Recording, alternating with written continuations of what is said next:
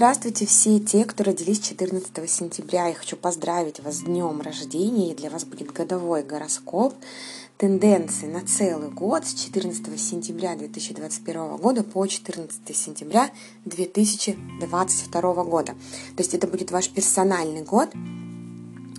И я надеюсь, что он будет очень оптимистичным. Так вот, а, немножечко про вас – про вас, про людей, которые родились в этот день. Вы чрезвычайно творческие люди и можете превратить свое творчество во что-то практичное. Кроме того, вы прирожденные предприниматели, и у вас, как правило, бесконечное количество новых идей. Поэтому вам нужно стараться следить за тенденцией чрезмерно анализировать свои отношения и э, думать, куда же применить эти идеи. Вам нужно просто брать и делать.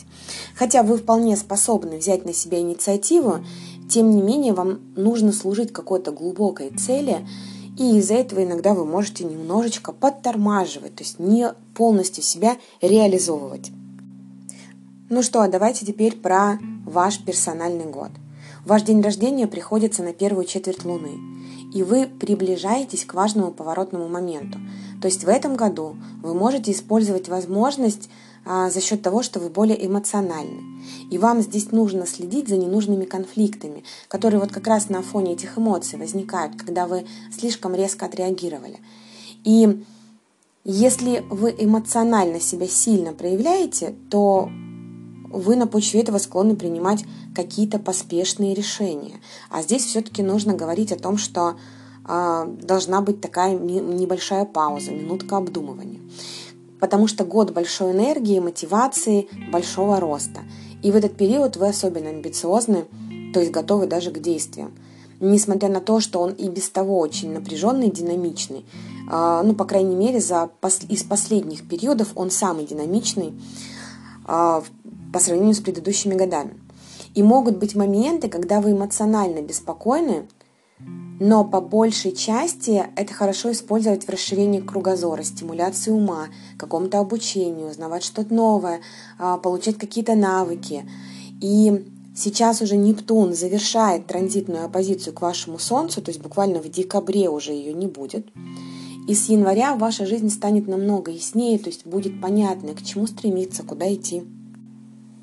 И если раньше работа не вдохновляла, то сейчас будет хорошо повышать мотивацию – а, вот в отношении работы, проектов, каких-то личных интересов.